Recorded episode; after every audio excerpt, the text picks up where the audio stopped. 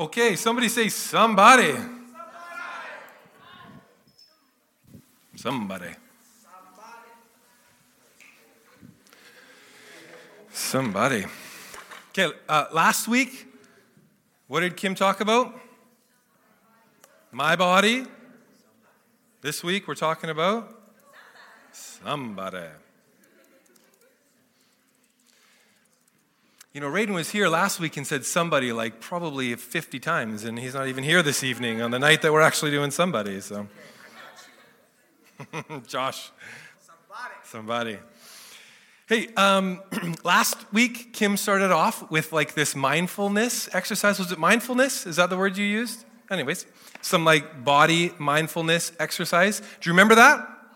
Okay, we're gonna we're going to do, Katie, I love it. Uh, we're we're going to do another one, uh, but a little bit different, okay?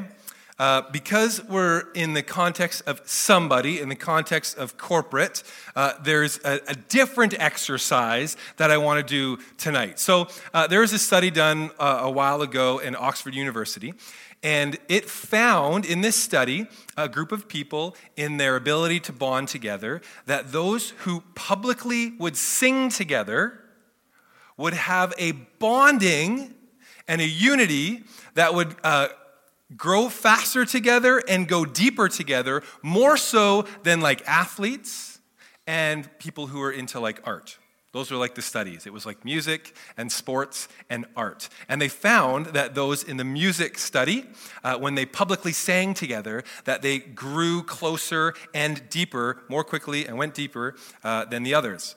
So, did you know that when we publicly sing, corporately sing together, that our brains, both sides of our brains, activity lights up like crazy? Uh, and also, there is the release of hormones, specifically oxytocin, that takes place when we sing collectively together. There's oxytocin released in our bodies uh, that is a bonding hormone. You've heard of oxytocin before? No? Okay, so it is the bonding hormone. It happens when mothers give birth to their children, it happens when mothers breastfeed their children, and it happens in sexual intercourse as well. It's a bonding release that takes place oxytocin. Okay? Also, endorphins are released. Like that feeling of like a high and happiness when we sing together is released in our bodies when we are corporately singing the same lyrics to a song at like a concert or like a happy birthday or at a worship service. I believe God designed our bodies specifically for this to happen so there would be a bonding mechanism that would take place. So, our activity is going to be a little singing exercise. Okay? Now, now, just give me a second here. Give me a second. I've got some songs here. I got some songs, and every song has the word somebody in it. So if you know these songs, if you know these songs, I want you to sing along with the lyrics. Are you good? This is our this is our mindfulness exercise tonight. Okay, Brent, you ready? We're good. Okay, here we go. Everybody listening? Listening?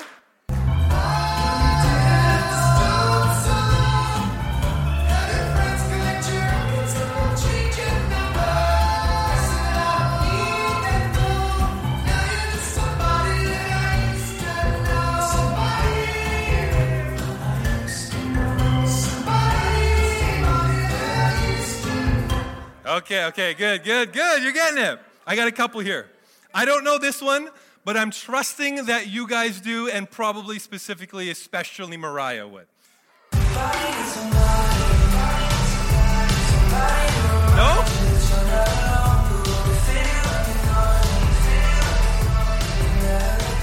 Justin Bieber. No way? All right. I didn't really know it either, so. I was just, I'm actually really happy about that.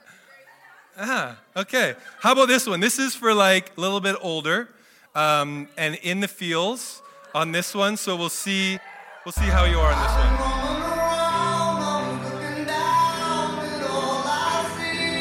Come on. If you know it, sing it out.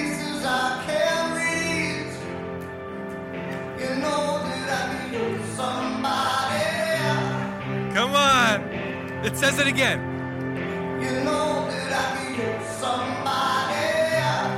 Okay, good, good, good, good. Yeah. Okay, what about what about this one right here?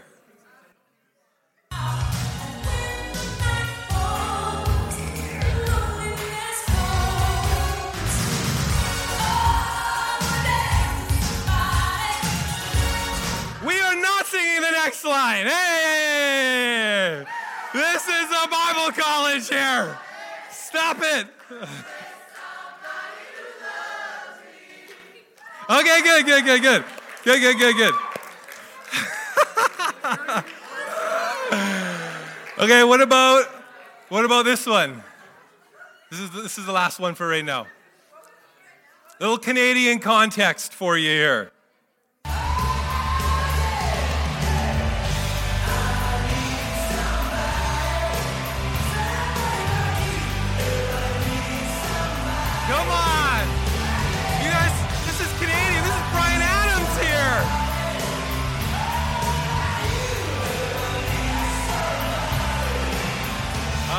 Good. That's what we're going to end with right now.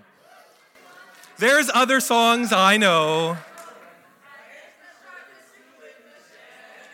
You know what? I thought of that one, but it's one word at the very beginning, and like that was it.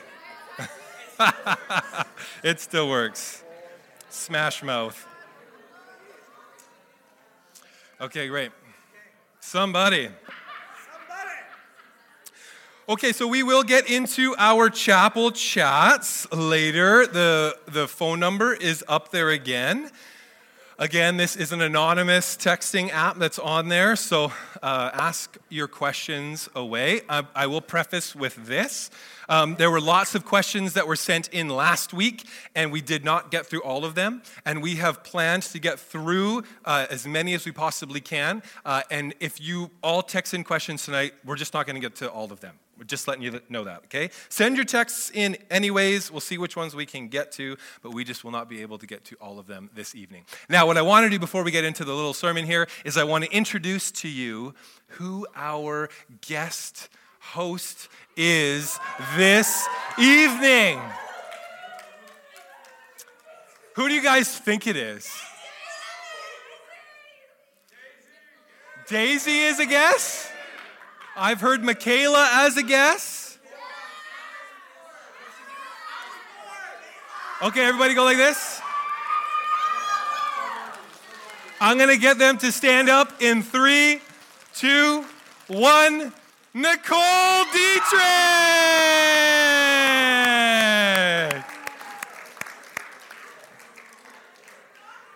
Nicole will be our guest host this evening on our chapel chats with Gim and Cav after we do this, okay? Okay, so last week, uh, Kim talked about a theology of the body, and tonight we are talking about a theology of humanity our view and our value of people. So if you're we're thinking coming tonight, okay, now we're going to talk about specifically relationships and boyfriends and girlfriends or marriages and husbands and wives, I'm sorry to disappoint you, that's not what we're talking about. or maybe to excite you, that is not what we're talking about tonight. Now we will get into that in some regard through this and specifically in our Q&A, but more importantly what we're going to do is we're going to talk about a holistic theology of, of humanity so that what we learn tonight and what we relearn tonight, because I believe many of you already know this, that we can use this theology and we can put it into practice in every relationship, including that of potential boyfriend, girlfriend, spouse, husband, wife. Sound good? Yeah. Somebody. Okay, so uh, theology of humanity is to view and to value people as the way God designed us to view and to value them. So, holistically, Kim talked about that there isn't this dichotomy of both body and spirit, that it is joined together. God saved us holistically right? Physically, spiritually, that also means mentally and emotionally, and I also believe he does so socially. So, a theology of humanity is holistically of physical, mental, emotional, spiritual, and social. That we are to grow and to enjoy life to its fullness, that we need to exist in all of these dimensions in a healthy way, the way that God desires it to be. But the social side can get overlooked sometimes. Usually we get those four because of Scripture. You know, we love the Lord with all our heart, soul, mind, and strength. So we get that first four. But we're also to love the Lord in how we love other people. But we can be individualistic, right? Yeah, we can be individualistic. And it's possible for us to remove ourselves from people. So that's why it seems like it's a difference. The other ones, we're always just with our body, right? We're always just with thoughts in our minds, our emotions, the spiritual. Uh, we're always with it, but we can remove ourselves in the social aspect. And so sometimes we can neglect it too. But in the creation account, it clearly shows the social aspect in the theology of humanity. So the biblical, excuse me, the biblical creation accounts. God created Adam and Eve, right? He created the genders, binary, masculine and feminine, male and female, he created. And he created them to be in a relationship vertically, but he also created them to be in relationship horizontally. So with him and with others the spiritual relationship with God and social relationships with others. And these are essential ingredients for a healthy, satisfying, joy filled life that God desires for us to have. So, our theology of humanity, it derives from our theology of God, of who God is in his glory, in his existence is the community, the Trinity of the Godhead, of the Son, the Father and the Son, and the Holy Spirit. So, his, his unique attributes, his unique identity is the reason why we too belong to one another, as he created us in his image. So, God most often speaks of himself in a first person context, I, but there's a few times he uses the concepts of third persons like we or us or our. In Genesis, he says, Let us make human beings in our image to be like us. He also says, They have become like us, as in like a negative thing. Well, it's like, well, that's what you're designed to do, but because of sin coming into us, uh, he then needs to respond and he says, Come, let's go down and confuse the people with different language, specifically speaking about the Tower of Babel. So he uses this communal language in identifying himself with him, the Son, and the Holy Spirit. So the divine we made the made humans as we, male and female, to live together. It's not good for man to be alone speaks, yes, of the gift of marriage, but it also speaks of the necessity of companionship in all relationships. So, as the question was last week that Kim posed, if bodies matter to God, should they matter to us? My question is if our relationships matter to God, should they matter to us? Yes, somebody. So then, why do we live such individualistic lives at times? Well, I think it's because ultimately of sin. Sin forces us to look inwards at ourselves rather than outwards. I was reading some statistics, and these are Canadian statistics, um, which I'm always a fan of, the US statistics, applicable at times, but not always helpful. Uh, and some Canadian statistics. There is a major decrease in percentage of people in their 20s and their 30s getting married in Canada. It is on the decline.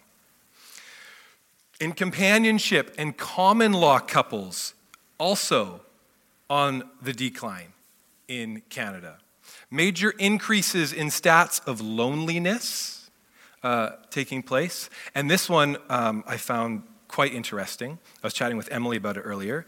Canadian fertility stats are staggeringly low in Canada. Specifically, uh, rates have decreased to 1.4 children per woman in Canada, is where our stat is at. That has been on a decline for over a decade now. Uh, globally, uh, the percentage is 2.4, is the average globally. Um, so, Canada right now is one of the lowest countries globally for um, reproduction, for people having children, for women having children. It's 1.4 per woman in Canada. Um, the 2.4 globally is on a 0.41 decline just from last year alone. Uh, and so globally, we're seeing a decline Canadian context, even more so. And it's projected that Canada will be in the lowest low, is the category that they classify it as, the lowest low fertility rate in the coming years if we stay on the projected decline since 2009. Ooh. So, that value of family, the value of companionship, the value of togetherness, we're seeing a decline in our country. The value of the grind is hugely on the rise, right? Which has been the case often for men, but we're seeing a paralleled, if not even superseding intensity with females today, with goals of education, with goals of work, with goals of career, fitness, and income. So we're seeing this increase, both male and female, of these goals over that of specifically in the family context model. Now, we're not just talking about family, we're talking about friendship tonight, too. We're talking about companionship, not just in the romantic side of things, but companionship also in the friendship side. So, if we're built for connection, then why does it seem like loneliness is on such a rise that we see people who desire uh, not just the concept of introvert, extrovert, but just the ones to isolate themselves and remove themselves rather than being with people. Now, it might be a little difficult for us to face that because our lives are literally lived beside each other, feeling like 24 7 here on campus. Uh, but the reality of our country is not like this place. So, why are we so individual? Uh, Paul says to the church in Galatia, who is struggling with a strain in relationships in this church. So, this early church, they were going through its first real controversy. And the controversy was that relationships were strained, specifically those of the Christian Jews and the Christian Gentiles. And what was taking place is there was this major lack of unity, predominantly due to racial distinctions and also due to some false teachings. Now, these false teachings were that these Judaizers, they twisted Paul's teaching about salvation and justification comes through Christ and Christ alone and not through works of the law is what they were teaching. Sorry, that's Paul's teaching. But the Judaizers, they were twisting it. And they were saying that you can live by grace, that freedom is meant for you to do whatever you want to do, to live lawless lives and degenerate lives. They were also telling people to circumcise themselves when they didn't need to circumcise themselves. And Paul got really mad at them and told them to take care of that themselves, on themselves, rather than telling other people to do it too. Gets really serious and upset in this letter. But ultimately, what was taking place is there was a lack of unity. There was a strain in relationships in the local context of this church. Lack of unity, strain in relationships, primarily due to racial distinctions and false teachings in the church, caused great division. Sounds like Canada today. Not just the church in Galatia, it sounds very similar to Canada today as well. Would you agree that there are strains on relationships today? Would you agree that our culture values the same as what was taking place with these Judaizers? Just live by grace. The freedom is meant for you to do what you want to do. Jesus will forgive you. It doesn't matter. Do what you want. Sounds like Live your life. YOLO. You know, you do you. Live as you want and tell others to do the same. Sounds very much like our culture today. But Paul says uh, to this church in Galatians, Galatia, in Galatians 5 13, 14, he says this For you have been called to live in freedom, my brothers and sisters. But don't use your freedom to satisfy your sinful nature. Instead, use your freedom to serve one another in love. For the whole law can be summed up in this one command love your neighbor as yourself. So, in the creation account that I was talking about, God, in his unique identity, his unique nature, his glory of being in community, constant community all the time, created mankind to live in connection with that identity of community to himself and to humanity. So, in that fall account, man and woman, they looked to satisfy themselves, and they did so by looking internally. They looked that they thought, I can do this. I can bring fulfillment and satisfaction and joy to my life, myself. So they looked internally. And mankind has done so ever since. This natural look towards ourselves to find fulfillment, ultimately leading us to slaves to our sinful nature. But Christ came to redeem us. Amen? Come on, Christ came to redeem us calling us to himself, forgiving us our sins, and recon- reconciling us to God and to one another. To God and to one another. This is the gospel message of love, of grace, and of unity. So, the freedom that we have been given brothers and sisters, to live in that freedom, not to satisfy our sinful natures, but to serve others, there's a use and a misuse of our freedom, right? Satisfying ourselves versus serving others. The use and the misuse of freedoms. So, this is where we are at odds. And this is a hot topic for Paul. Like he speaks about this almost in every single one of his books that he writes. Speaks specifically on unity and how we ought to care for one another, love one another, lift each other up, and serve one another. So, I'm going to go through some of them for you, okay? I'll fire these off, just follow along, okay? This is Paul speaking specifically. In Ephesians, he says, Be kind to one another tender-hearted, forgiving one another as God in Christ forgave you. In 1 Thessalonians, encourage one another and build one another up. Ephesians 4 again, let no corruption talk.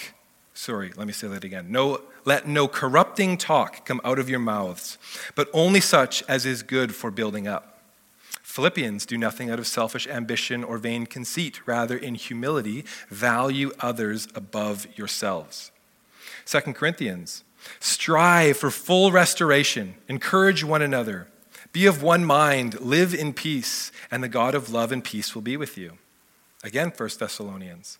Respect those who labor among you and who are over you in the Lord and admonish you, and to esteem them very highly in love because of their work in 1 Timothy. Do not rebuke an older man, but encourage him as you would a father, younger men as brothers, older women as mothers, younger women as sisters in all purity.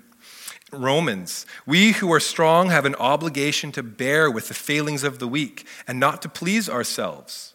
Let each of us please his neighbor for his good, to build him up. And to quote Peter, the apostle, not Lindstrom. Have unity of mind, sympathy, brotherly love, a tender heart, and a humble mind. And Peter also speaks specifically of family dynamics. You who are younger, be subject to the elders. Wives, be subject to your husbands. Let your adorning be the hidden person of the heart with a gentle and quiet spirit. Husbands, live with your wives in an understanding way, showing honor to them.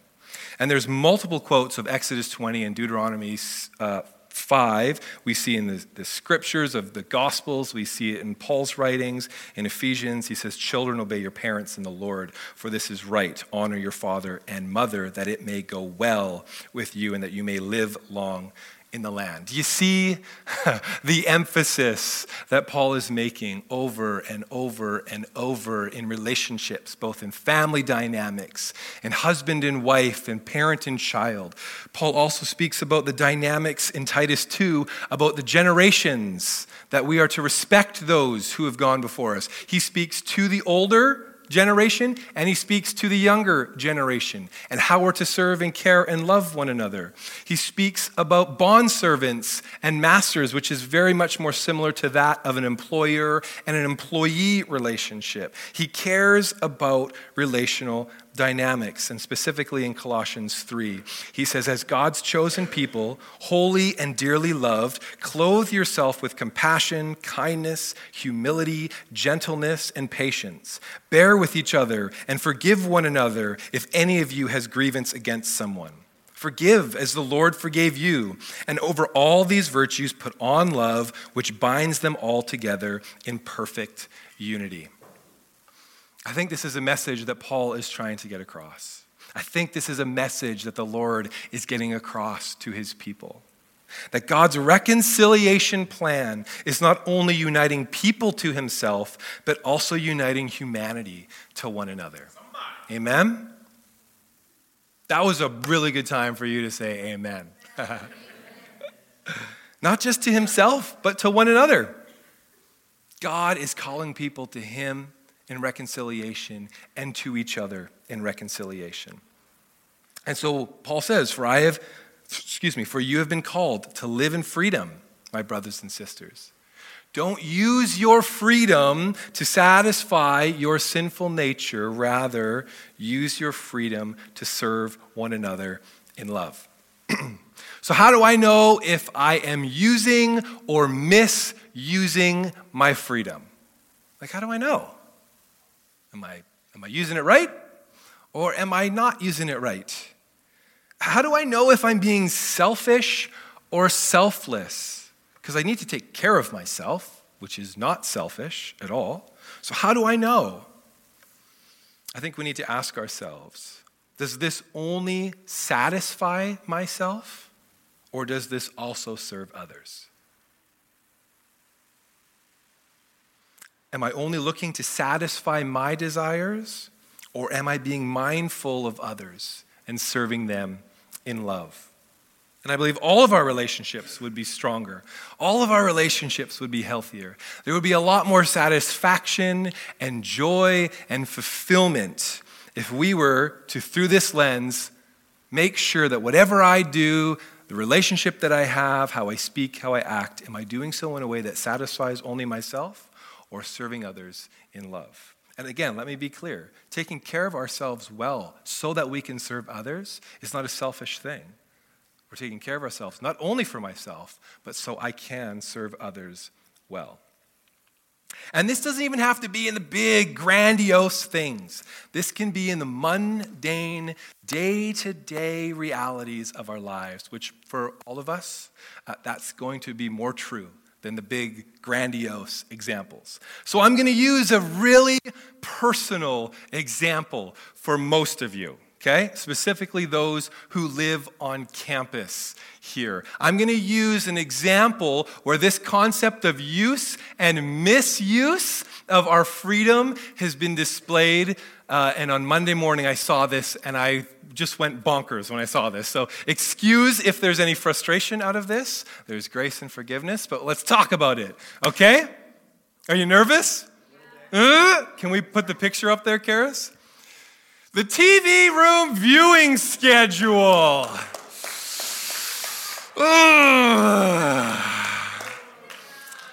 TV viewing schedule. So, Let's go through this. This is the week of February 6 to 12. So this is last week, okay? This is last week. It says a maximum of encircled by someone, two hours per day per individual slash group. And then they've done the research and the work to draw lines, to circle initials of people. And I've talked to some of these people already today, okay? I've talked to some already. I circled their initials. And I'm assuming that up to the right uh, was them first. Read and listen to rules, followed by, I think someone then followed up with the cry face, uh, cry about it. Do you think this is a use or a misuse of your freedom? Misuse, abuse of your freedom. Is this satisfying yourselves or is this serving other people? Satisfying ourselves, both in the sense of um, not listening to the rules, uh, then also for the person who circled, did the lines and circled. I think that's also a misuse of freedom. And then also the cry about it is the third level of misuse of our freedom uh, taking place in this example. oh, but there's so many rules. I hate the rules. Other people are abusing the rules. If other people are abusing the rules, well, I'm just going to abuse the rules then. What does it really matter? There's so many rules in our handbook, right, Mark? There's just an astronomical amount that we just, there's no way that we could do all of them. There's so many laws in the Old Testament. There's no way that we could do all of them. So it doesn't really matter. Christ is just going to forgive us anyways. That's so many scriptures that you read from Paul. There's no possible way that we could actually do that. So, does it really matter? Christ is going to forgive us anyways. And a little bit by little bit by little bit, we get to that same place that Paul says, hold the phone. And I'm not calling you Judaizers, but this is what Paul said. You Judaizers, hey, stop that. And then he says to the church, don't abuse your freedom.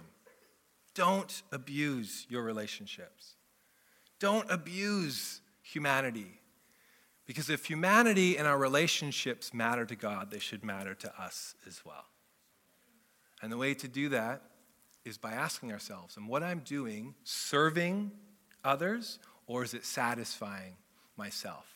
So there's some satisfying taking place there of selves. There is some trying to serve others. But we're going to agree from this point forward, we're not going to misuse and abuse our freedom of the TV room. Amen? Ah, that's a good time to say amen. Yeah. and yes, I understand that it can be overwhelming. I understand it can be overwhelming which is why I believe Paul says this in verse 14. The whole law can be summed up in this one command to love your neighbor as yourself. It's overwhelming. It is overwhelming. We're to look at our relationship dynamics through this lens that we are created by God in community, from the God who is community to live together. But through sin, the strain that takes place in our lives as we internally go inwards, we are in need of a Savior who has saved and redeemed and reconciled us to Himself and to humanity. So I use that salvation, that freedom, to serve other people. Somebody? Okay. So uh, to finish off with this, I wanted to just post this um, photo of uh, last week. Kim talked about the body and how it gives grace. It is good, it's divine. Well, I believe the same thing is true in our relationships. Community is good, community has divine purpose. And community is a means of receiving God's grace. It says this, and I'll finish off here. Uh, 1 Peter 4 says, Keep loving one another earnestly, since love covers a multitude of sins. Show hospitality to one another without grumbling, as each received a gift.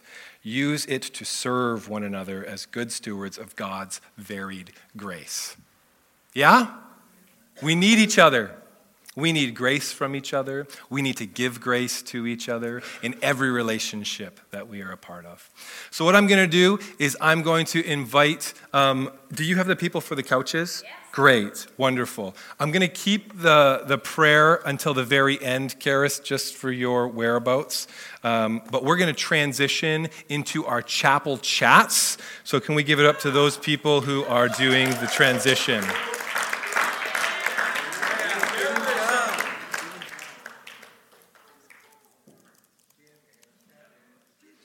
As they're doing that, why not let's listen to more music?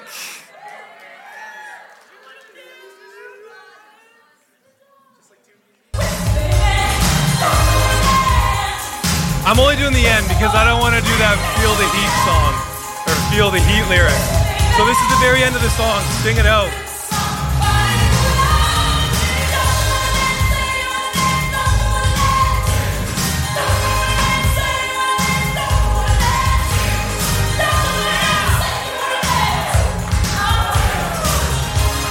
Let's move this closer.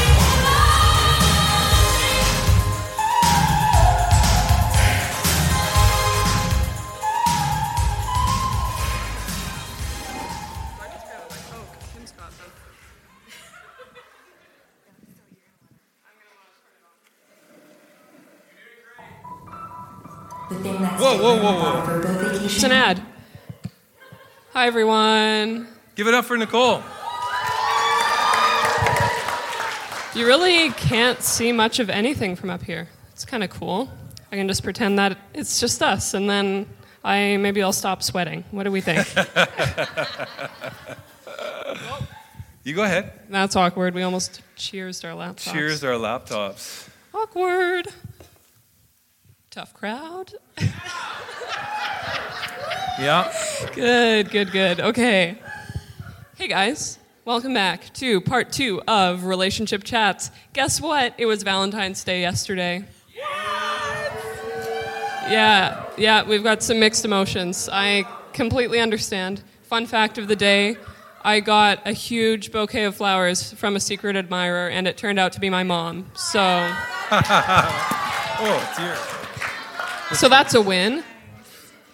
Okay, so we're going to do something a little bit different this time than we did last time. We're going to do something, when you guys are ready, I'm called rat-a-tat questions. Ooh. Rat-a-tat, which means we're going to just rattle them off. Okay. And um, I'll direct some of them towards one of you or the other, and we'll just go for it. Great. Are you guys ready? Yeah. Great. Fantastic. Okay.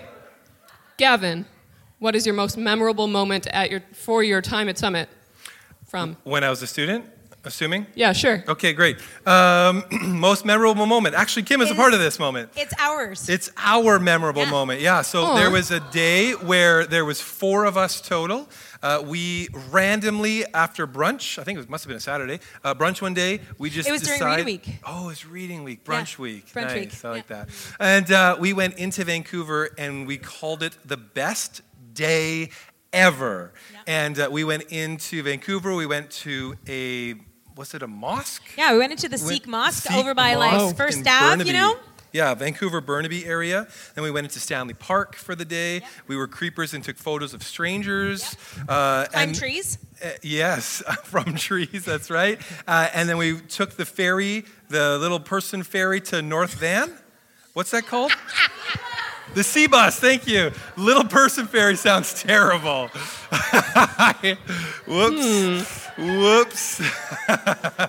I took the sea bus Interesting. to No, it wasn't the sea North bus. Vancouver. No, and it wasn't that. No, we took, there used to be a Uh, ferry. no, then we, on the way back, we Did took we the do that Albion too? ferry. We did both? Then we took the Oh. Albion ferry back. Rat-a-tat, Gavin. Come Sorry, on. my bad. oh, yeah. That Best- was a great best day. ever. That was Best a great day. ever. Best day ever. Rat-a-tat. Number two. Why my body sweats so much? Cool you down. It cools you down. It cools you down. Or We're, you may or you may want to go to see the doctor. It cools you down. Yeah, it cools you down. we're gonna take a hard U-turn here from that question and Okay. say, can a body actually be redeemed? Is the concept born again virgin scriptural, scriptural, scripturally? There it There you go. Accurate. How do we actually recommit our physical bodies to Him and experience physical redemption from premarital sex? Can I pull out a scripture? Please. Okay. That's where we like to go. All right, so nowhere in Scripture does it say a born again virgin. Um, but our bodies are just as redeemed as our souls when um, Christ does that work in our life. And I'd like to note Romans chapter 8, which says, So now there is no condemnation for those who belong to Christ Jesus. That's not just our soul, that's our body. And because you belong to him, the power of the life giving spirit has freed you from the power of sin that leads to death. That's including your body.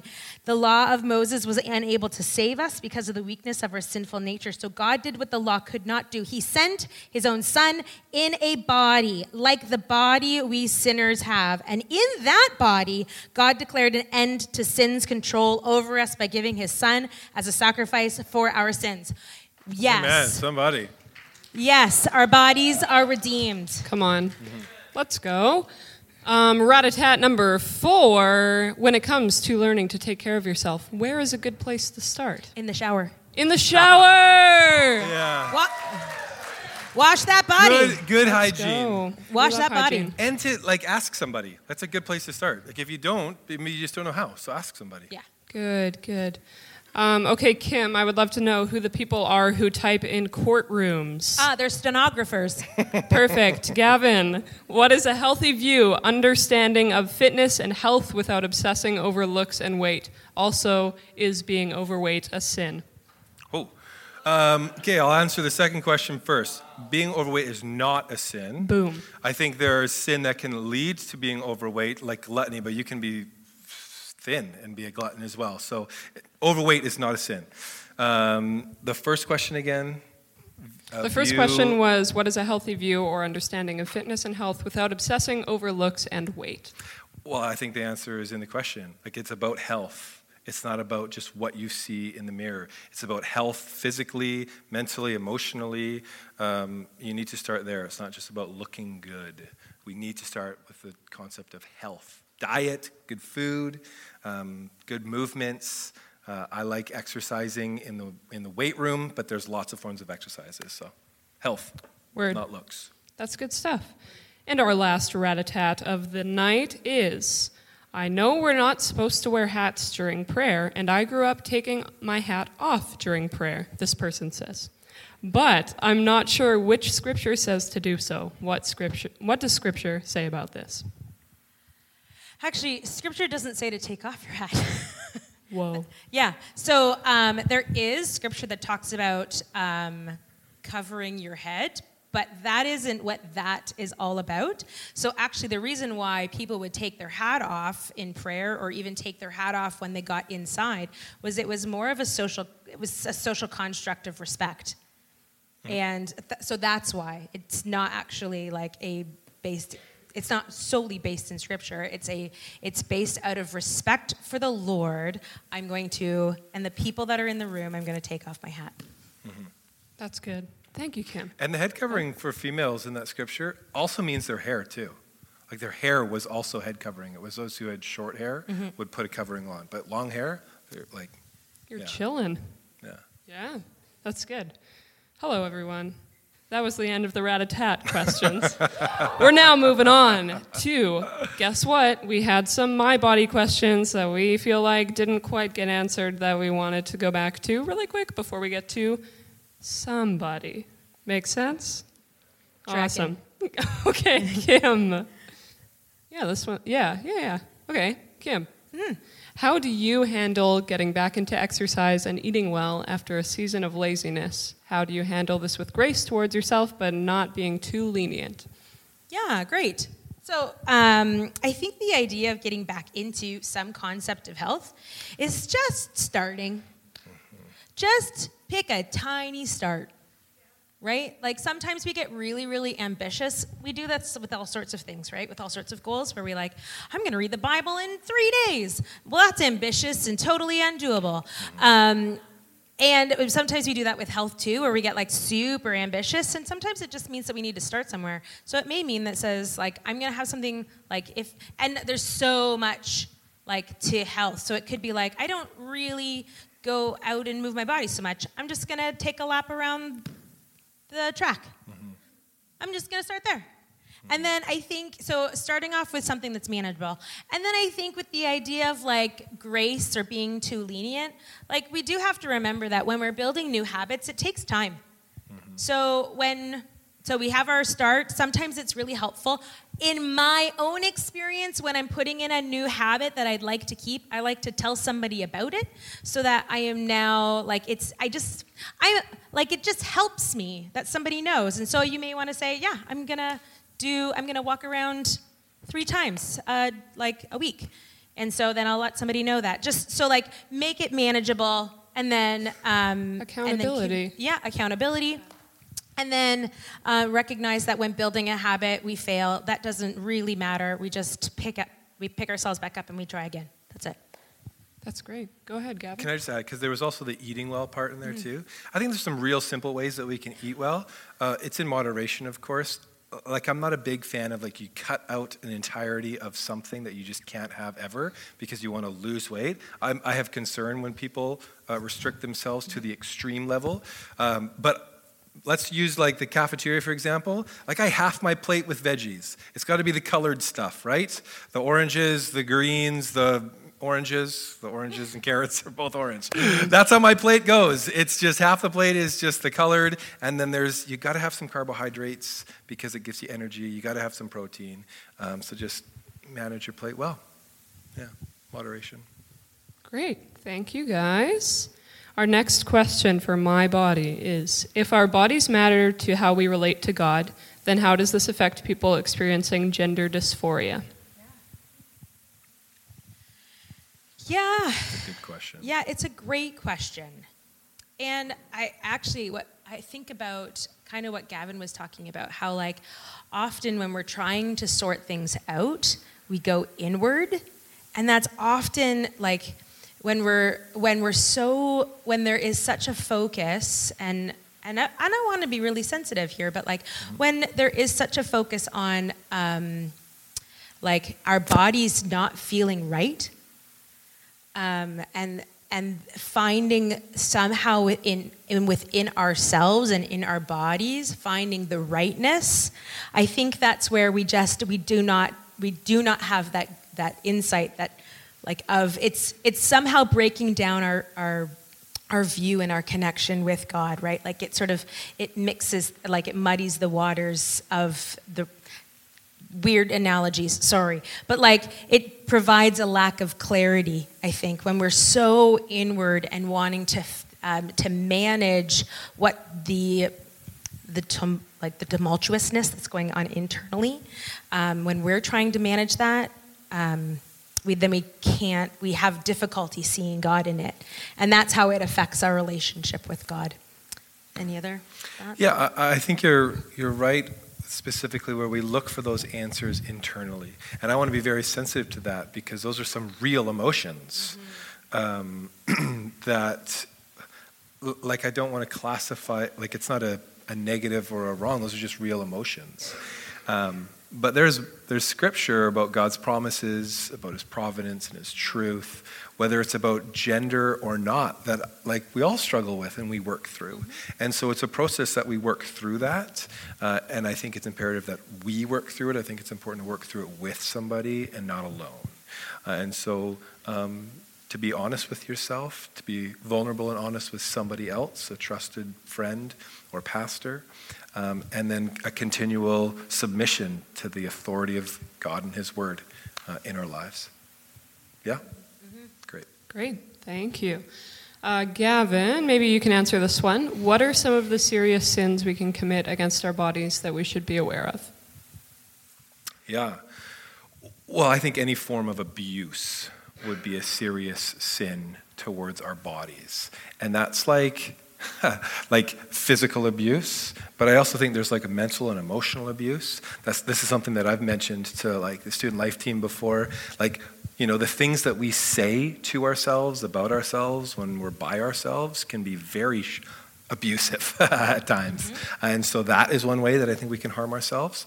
Um, physical abuse, of course, any kind of cutting um, or, or yeah, any kind of real pain or burning you do yourself. Sexual sin is also an abuse to the body. Scripture, Paul speaks in 1 Corinthians 6, I believe it is, that, that when we sin sexually, we're not just sinning to, according to God and to others, it's also hurting and affecting, we're sinning towards our own bodies, too.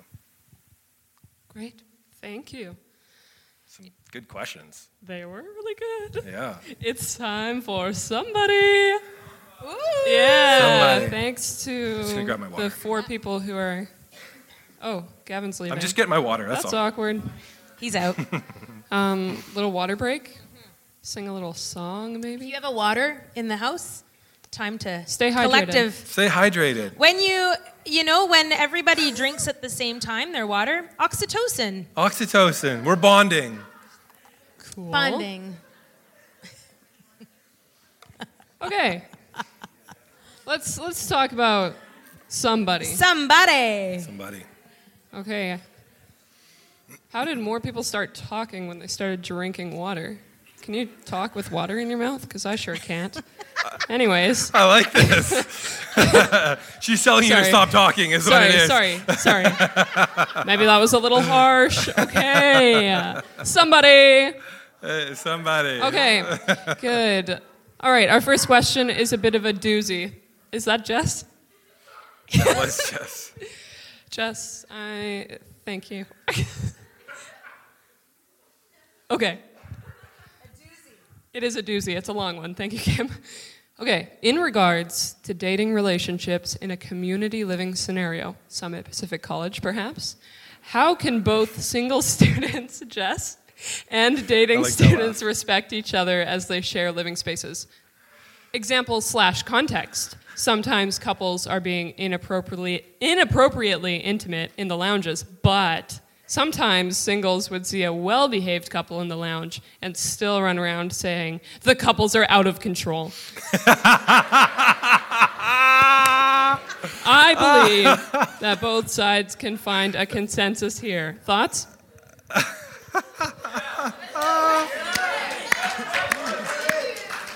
So how did? What's the original, like the very first pre-context? Wouldn't you like to know?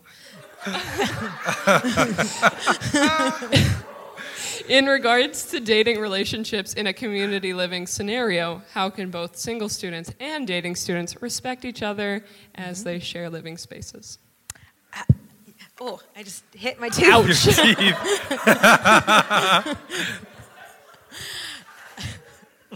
I think that's how. Not, I don't mean to be Seamus reduction. loved that. Clonk. I just yeah ate it. Anyway, Okay, all right, bring it anyways, sorry, we're falling off the rails here. Um, I think the answer is in the question. Again, we respect each other.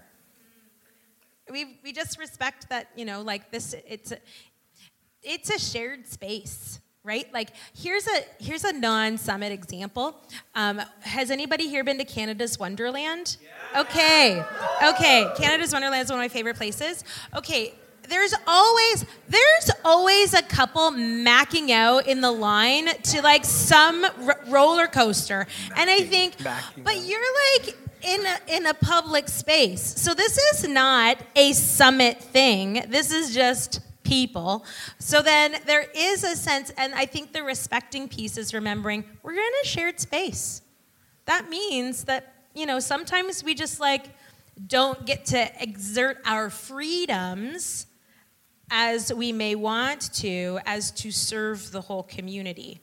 And that's true for that is true for people who might be coupled and that's people who may not be coupled. So, are you saying then, for example, using your example, the people who were macking in the lineup at Canada's Wonderland, Macking, would that's you suggest that they don't mac, or would you suggest that everybody else mind their own business? I would suggest they don't mac. And really, Okay. to be if I can add clarity here, it isn't just macking, it's macking out. It's Big Mac, out. Big I, I don't think I've ever heard you say macking out. Really? It's funny though. Uh, yeah.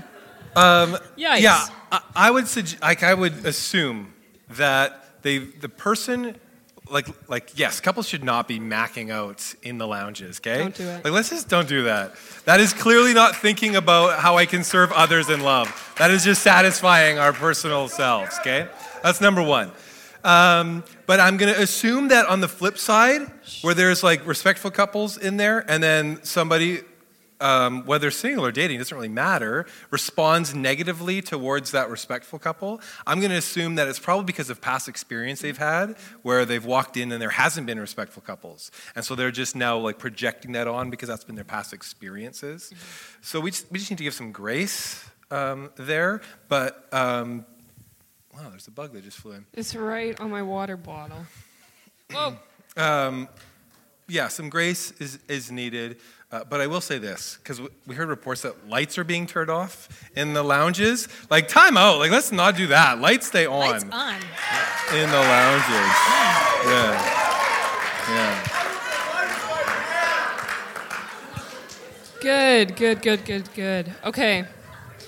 Let's rein it back in. Doozy. It's always it's always the ones about the lounges that get people going, yeah, right? it's true. okay.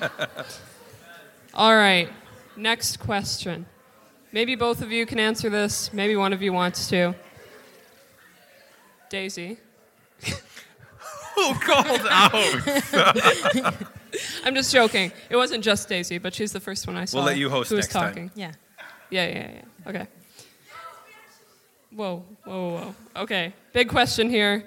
How do we approach a relationship with someone who has a past porn addiction or deal with the shame of a current porn addiction?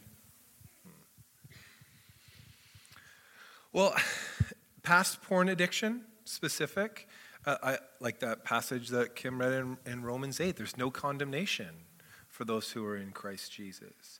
And so we can um, show forgiveness and love and grace to them. We can affirm them and encourage them, support them, and keep them accountable. Um, to those who have a current porn addiction, we too can show grace and love and support that also looks different too in the accountability side, where there, there needs to be, if there's a mutual respect to one another, a correction. We're allowed to bring correction to one another, um, and accountability. And, and I am, whenever I talk about accountability, I I wish that we were more active in our accountability than passive in our accountability. Oftentimes, it's like we say we're accountability partners and we make a mistake, and then we just inform our accountability partners after our mistake and we say, Your forgiveness, God loves you, and then that's it. I think we should be active where it's like we're holding them accountable, not just for them telling when they've made a mistake, but doing what we can to care for them so they would avoid that mistake.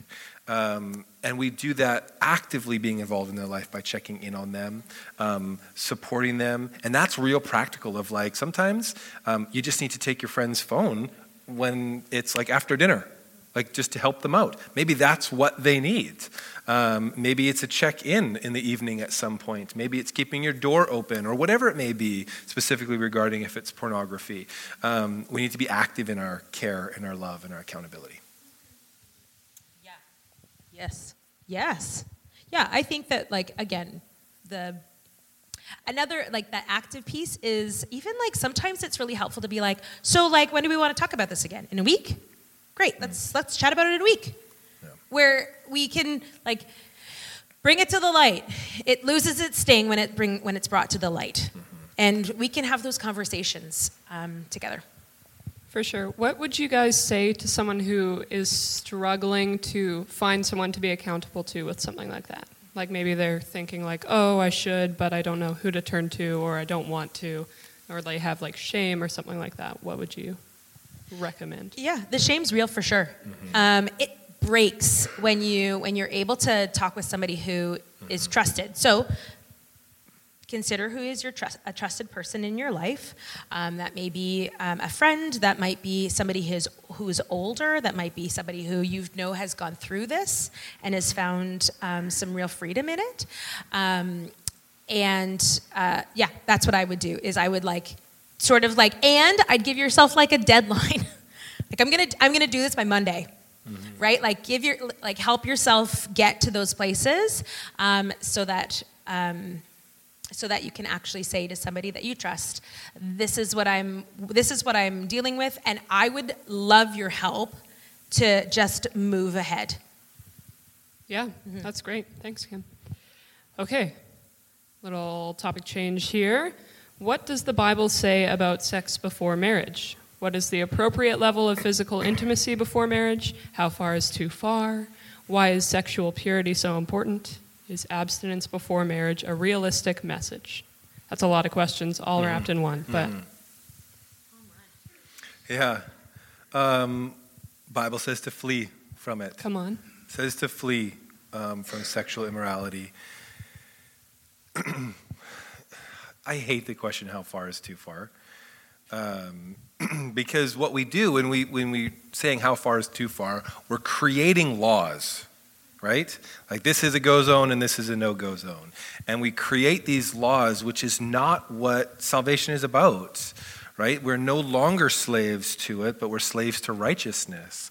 And so it's not about the, the you know, abuse of our freedom. We want to use our freedom. And so the how far is too far, I, I don't even like answering that question because it's just going to, I think, lead people to wanting to break that too far uh, in, our, in our sinful nature. But to flee from sexual immorality is what we're called to do, so to run from it. And then, um, is it the abstinence one, right? Yeah, that was the is abstinence uh, before marriage a realistic message? Absolutely, it is. Like 100% it's possible. Um, it's not easy, sure, uh, but absolutely it is possible. And I think we live in, an, in a culture who says otherwise. And I think that um, many, many Christians have been convinced that it is impossible. Um, but I don't believe it is impossible. All things are possible through him who gives us strength. Amen? like difficult can be realistic and i also think that like um, living our life for jesus calls us to do things that are difficult that may feel unrealistic but they're difficult but we do them anyways because of the conviction that we have to live for jesus in every aspect of our lives so is it realistic to like spend tons of money and come to a bible school for some it's not but look at all of you here. So we we do that in many parts of our lives too. So yes, it's realistic, and it's difficult Great. Thank you. Kim. sometimes. Oh, Kim, hey, Hey. hey. I was wondering if you could answer this question for us today. Is it okay to not find someone in Bible college? Yes. Yes. Rat a tat. Yes. Yeah. Yes, it is. Yeah, absolutely. absolutely. Yeah. Boom, rat-a-tat. Yes. Like, like hard yes. Yeah. Hard yes. There are wonderful people here, but there are wonderful people that aren't here. Amen. So yeah.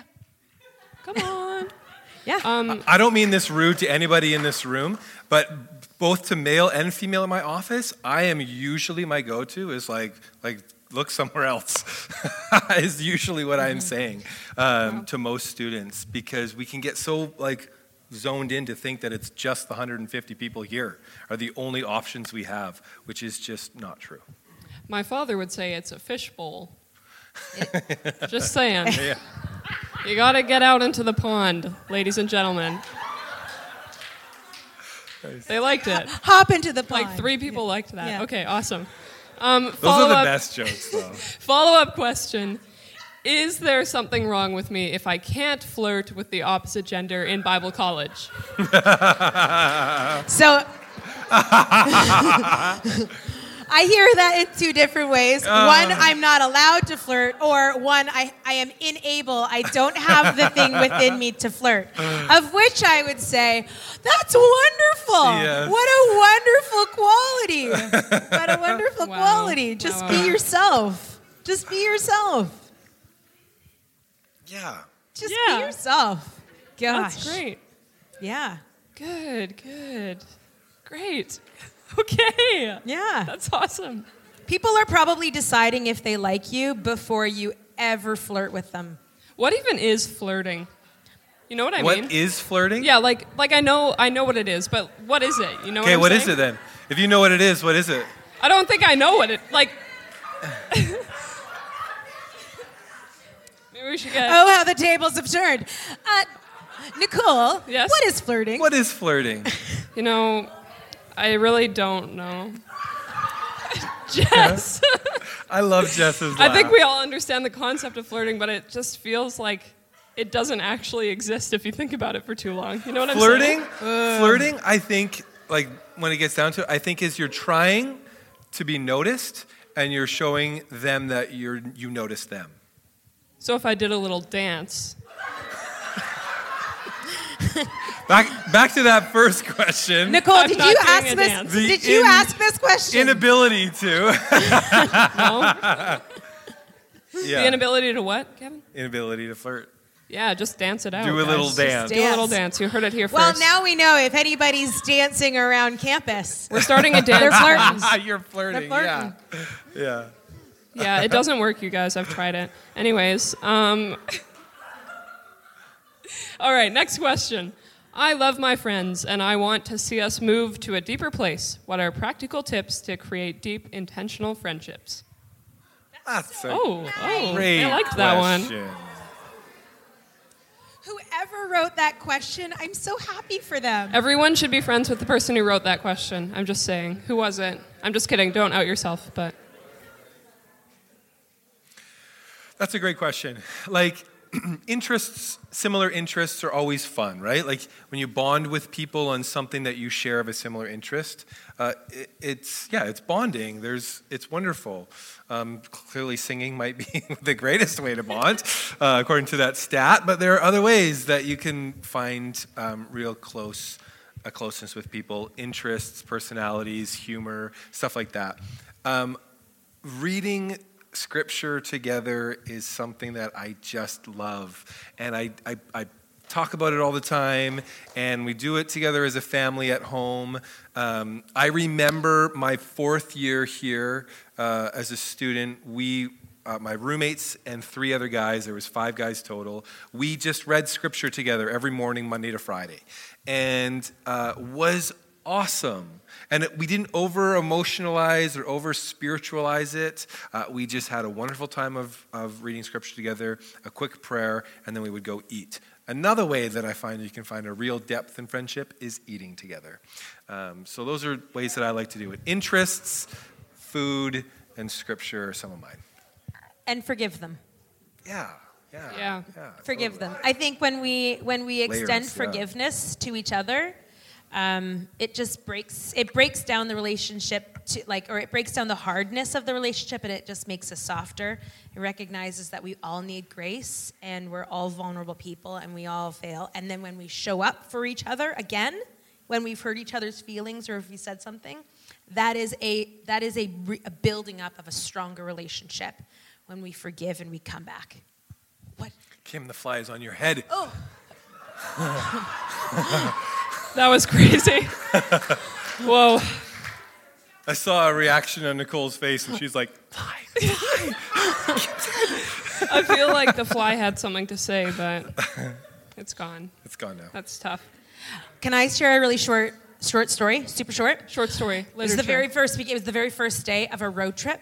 We had d- been. We had visited a church. We had spent time with a youth group, and it was wonderful. And we're getting in the car, and I was the last one to get into the vehicle. I sat in the front seat, and Gavin looked over at me, and he said with like the creepiest, calmest voice ever, and he's like, "Kim." You need to get out Get of the out car. of the car now. get out of the car now. I was like, okay. And I like got out of the car. No questions asked. no, no. Got out of the car and I'm standing outside. He's like, there's a bee on you. Good, good, good, good. Wow. yeah. Did it sting you? No, that's fine. Good. Okay. That's, Get out of the car. that's great news. Step out of the car. Step out of the vehicle.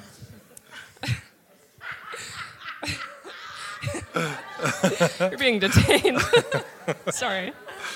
Okay, let's rein it back in here. This is a big question, and one that I think is really difficult, but also really good. So, if you guys want to speak to it, that would be great.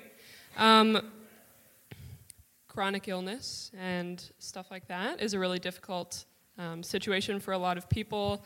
Uh, like we can say our bodies are good, but how do we know when it feels like your body's attacking you? And mm. how do we stay patient with people who say if you pray more or you have more faith, then you'll be healed? That's a real Oh. question. Uh, so first, forever for whomever had that question, I'm sorry. Mm-hmm. I'm sorry. Um, yeah, in an attempt to try to be, I don't know, something. Sometimes we say the, the really wrong things. And, um, and unfortunately, when, um, when in a place of experiencing like chronic pain, um, but that it, that extends like so even i think about people who have ex- uh, chronic pain and people are praying for them and they just say just pray more i also think about people who are like single and then people are like well just get out there right like people sort of extend this like trying to help and it's almost like more hurtful um, and um, if i was talking to those people i'd say just say that you're praying period but for you who are hearing, who've asked the question, it does mean that you may have to frame it and say, okay, that's the very wrong thing for me to hear. Their intentions are good. What they said was way off the map. Okay, I recognize their intention.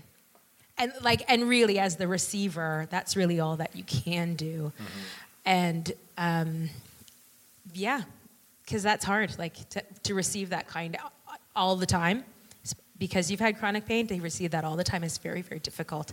And then i also think that you could i think it would probably be really good to have somebody whom you love who loves you and is gracious and you could be like somebody did that again to me and i'm just so frustrated. And i think that's okay too. And i think we can have those prayers with the lord too. Like, that's a really great place for lament. Word. That was really funny. That was funny. That was a paper towel dispenser. Yes. Whoa. Yes. All the way from here. That is crazy.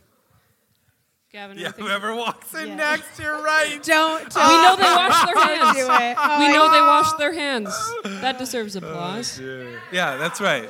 They uh, wash their hands. Hey. couldn't, couldn't happen to a better person. And that's on healthy community. Couldn't happen to um, a better okay. um, that's great. Thank you, Kim, for that answer. Um, next question. We'll do a couple more. Yeah. This one, I really like how it was worded, so I'm going to read it in my interpretation of how the person was saying it in their head. Help! Crotchety all the time and feel like I do everything begrudgingly for others. What? Read it back? Okay, okay, here we go. Help! Crotchety all the time and feel like I do everything begrudgingly for others. Question mark? Crotchety is like grumpy. Yeah, grumpy, grumpy, grumpy. Not no, yeah. yeah. I don't even yeah, know. We'll We're all grumpy. grumpy. Yeah, like grumpy all the time. Grumpy, grumpy. Um, the, the Lord wants to heal you of being grumpy all the time. Like I, I, it sucks being grumpy all the time, and uh, there are times where I can, I've been grumpy for an extended period of time, and that's not what the Lord just desires for us.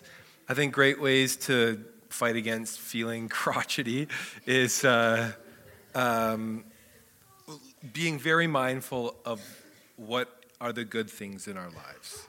Like being present, being grateful, being mindful are good ways to combat being grumpy. Um, and if you're like chronic grumpy, I'm sorry, Oof. like that's tough. Um, I know that good friends, good food, a good nap can help with that. I know it sometimes is deeper than that, and so being mindful, grateful, uh, and to pray about it helps. Thank you. Mm-hmm. Okay, um, this one's kind of a sidebar. What kind of plant is that, and who does it belong to? It's a ZZ? yes. This is a ZZ plant? Uh, a what? ZZ? ZZ? ZZ. ZZ. Z, not Z. Depends on what country you're in. A Z, a Z, a ZZ. And it's mine. And it's Gav's. Whoa, it's Gavin's plant. Okay. I have a little bit of a topic to unpack here, and I think it'll be the last the last kind of topic we do, but we'll do it in a little two-parter here. Okay. Okay. Um, um, And again, apologies for all you who we will not be Yeah. asking your questions. there were a lot of good ones. Yeah. Okay, so these ones are about living in community with one another. Once again, we're going to just roll it back to that. Um, somebody asked, How can I share difficulties I'm having with my roommates' cleanliness in a way that actually builds community and doesn't just get them mad at me? Um, being clear is kind. Sometimes we just need to be clear. We don't need to like make it an overly like sometimes we like try to like like soften it with all sorts of like soft kind where ladies I think do this maybe a little bit more, but I'm sure men do too. But to be clear is to be kind. And so sometimes it may mean that we just have to say, it's pretty dirty. Or, your clothes, could you pick them up off the floor? A really great way, and here's like a preemptive. So think about tuck this away for another time. Do it. But have this conversation right when you start living with a person. Because when you have like put it off and put it off and put it off, then it is more difficult to have. Awkward. So, yeah, it is. Um, but have it right at the beginning. And then know that, like, you're all on the same team, right? Like, you're for each other. You're for each other. The idea is not pers- like it's not trying to be unkind or be against a person. So, clear is kind. Can I add, uh, because this is personal uh, in my life, um, because I'm, I also have a roommate, and our cleanliness is different to one another. Um, and Rebecca would be, uh, she would be totally okay with me talking about this because we talk about it publicly. Um, she talks about it publicly. Uh, we jokingly call her a bedside hoarder. Anybody bedside hoarders here where it's like cups and lip gloss and water bottles Wow, wow, wow. and books and hair ties and like there's just, you know, you, the essentials, the necessities. If there was ever anything you needed it in like a in that moment, it's there. Like that is her bedside table. And my bedside table is literally my clock, my phone, and my mouth guard. At night because I sleep with a mouth mouth guard guard. gang, Yeah, rise mouth up. guard Let's gang. go. Like, and that is like it. And um, so most of you are going to get married too in this room at some point and so you will have a roommate and your cleanliness styles will be different. So you will have to learn how to communicate to um, your said roommate currently or potentially in the future. Um, and that's just a reality. Uh, and our communication uh, it changes over the years. Um, one great way that we make sure that when we communicate to each other is that we have full bellies before we communicate. That's just how we operate. Real, real Food. practical is you just don't don't have those commu- like times of hard communication on empty stomachs or when you're tired. Don't do it late at night or when you're really hungry. Be be like smart about it. And so full bellies. Um, Rebecca and I, this is this has helped through years of marriage too. We will say like, "Hey, can we talk later this evening, or could we talk tomorrow after work uh, or after dinner when the boys go to bed?" And like, at first it was, "Oh no, the person is really upset with me," and then it was like stress until we had that conversation. We're past that stage now. We just know that we're trying to be kind and considerate, and that we don't want to just like offload on a person without them being prepared for it. And so we prepare, we eat, we set the time, and we're good. So learn how to communicate well. Whoa. That is wisdom.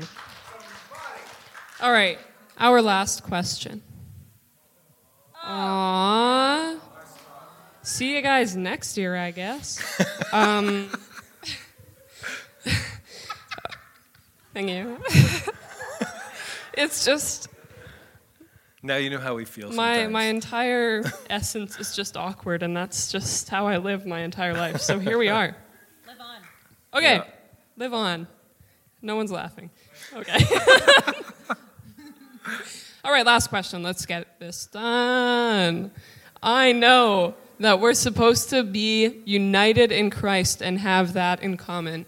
But what do you do with someone who you just cannot get along with aside from being a Christian together? Phone drop. You don't have to be besties. Whoa. Like, we don't have to be besties. I do think that we do need to be unified. That doesn't mean that we always agree either, because there are people that I don't agree with. But I am going to be kind and courteous. I'm going to be loving, because that's what I'm called to do through Scripture, is to love them. That will mean that I have grace for them and forgive them if they hurt my feelings. Um, right? Like the, all the things that we know that we're supposed to do with each other, those are the things that we're supposed to do with each other when we're not feeling particularly like we are on the same page, talking the same language. But the fact of the matter is, is we are a part of the body of Christ, and we are brothers and sisters in Christ. Therefore, because of um, because of the relationship that we have with Christ, we are united. Therefore, we have to then like um, like protect that unity. Mm-hmm. We do have to protect that unity because the enemy, his role, like his ambition is to drive a wedge between us. That's his goal. So therefore, it's like we need to protect that unity. Doesn't mean we're besties all the time, and it doesn't mean we always agree, but we do need to be loving and gracious and forgiving. Yeah, Paul says that you know, as far as it depends on you to live peaceably yeah. with one another. And so that doesn't mean to be best friends. Um, sometimes distance is one of the greatest ways to live peaceably with another person. Uh, again, unity is the goal. Um, it doesn't have to be a best friend. This is a hard scripture verse in 1 John 4. It says, If someone says, I love God, but hates a fellow believer, that person is a liar. For if we don't love people we can see, how can we love God whom we cannot see? And He has given us this command those who love God must also love their fellow believers. That's a, that's a hard command. That's a hard teaching. But ultimately, that's God's desire for us. Yes, to be reconciled to Him, but also to be reconciled to one another. And so there's a sanctification process that takes place in our lives with the Lord. So is true in our relationships to one another. And, and ultimately, I believe that it's not just a command, but that is the Lord's desire yeah. for your life. Like it's his desire that we would be in good standing with each other. It's his desire that we would live in peace and in unity with one another. And so if there is like bitterness or you're holding something against a person or dislike, like the Lord wants to bring healing into your life. He's not just wanting to like just bring correction. Yes, there is, but it's more in the sense of he wants to bring healing and wholeness in your life and in that relationship. Uh, I think might, now might be the good time to put up Christ's prayer. Um, Karis, if you wouldn't mind putting that up there. This is a prayer that he prays over his disciples prior to his um, trial and crucifixion. Jesus said, I am praying not only for these disciples, but also for all who will ever believe in me through their message. Hey, that's us. I pray that they will all be one, just as you and I are one. As you are in me, Father, I am in you. And may they be in us so the world will believe you sent me. I have given them the glory you gave me, so they may be one as we are one. I in them and you are in me. May they experience such perfect unity that the world will know that you sent me and that you love them as much as you love me. The Lord loves you. Like he loves you and he desires for you to be in perfect unity with one another. That's his desire for you, his best for you. And so if there is grudges, you know, hurt, um, pain, the Lord does truly want to bring healing uh, in your life. I think ways that he does that is through mercy, grace, forgiveness, good friends, accountability, pastors and mentors in our lives to walk this journey together. Yes? Yep. Wonderful. I know there's lots of questions that we never got to tonight. Uh, so, our apologies on that. Um, we would still love for you to ask those questions to us uh, in our offices, times of mentoring, um, to each other in your rooms and lounges. What a great opportunity to go take over a lounge and just have a healthy conversation about relationships. Uh, one that honors each other and respects each other, I think would be great uh, to do so, to read scripture together. Um, so, yeah. D- Peter prayed last week, right? Yeah. To close us off. Yes. So, Nicole, that means would you please do the honors? I would love to. Let's pray. Lord, thank you for this community. Thank you for each and every person in this room. Um, God, we're just so thankful that you are who you are, that you're a God who created us for relationship with yourself and with each other.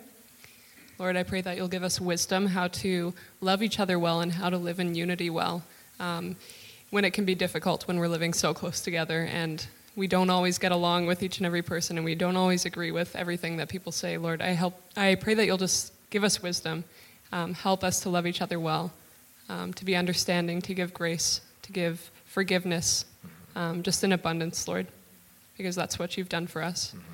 God, I pray just a blessing over each and every person as we leave this space tonight. We pray for good rest. We pray that we'll learn to take care of ourselves well, learn to take care of each other well. Um, yeah, Lord, and that you'll just bless the rest of this week as we move into midterms. In your name, amen. Amen. Can we give it up for Nicole?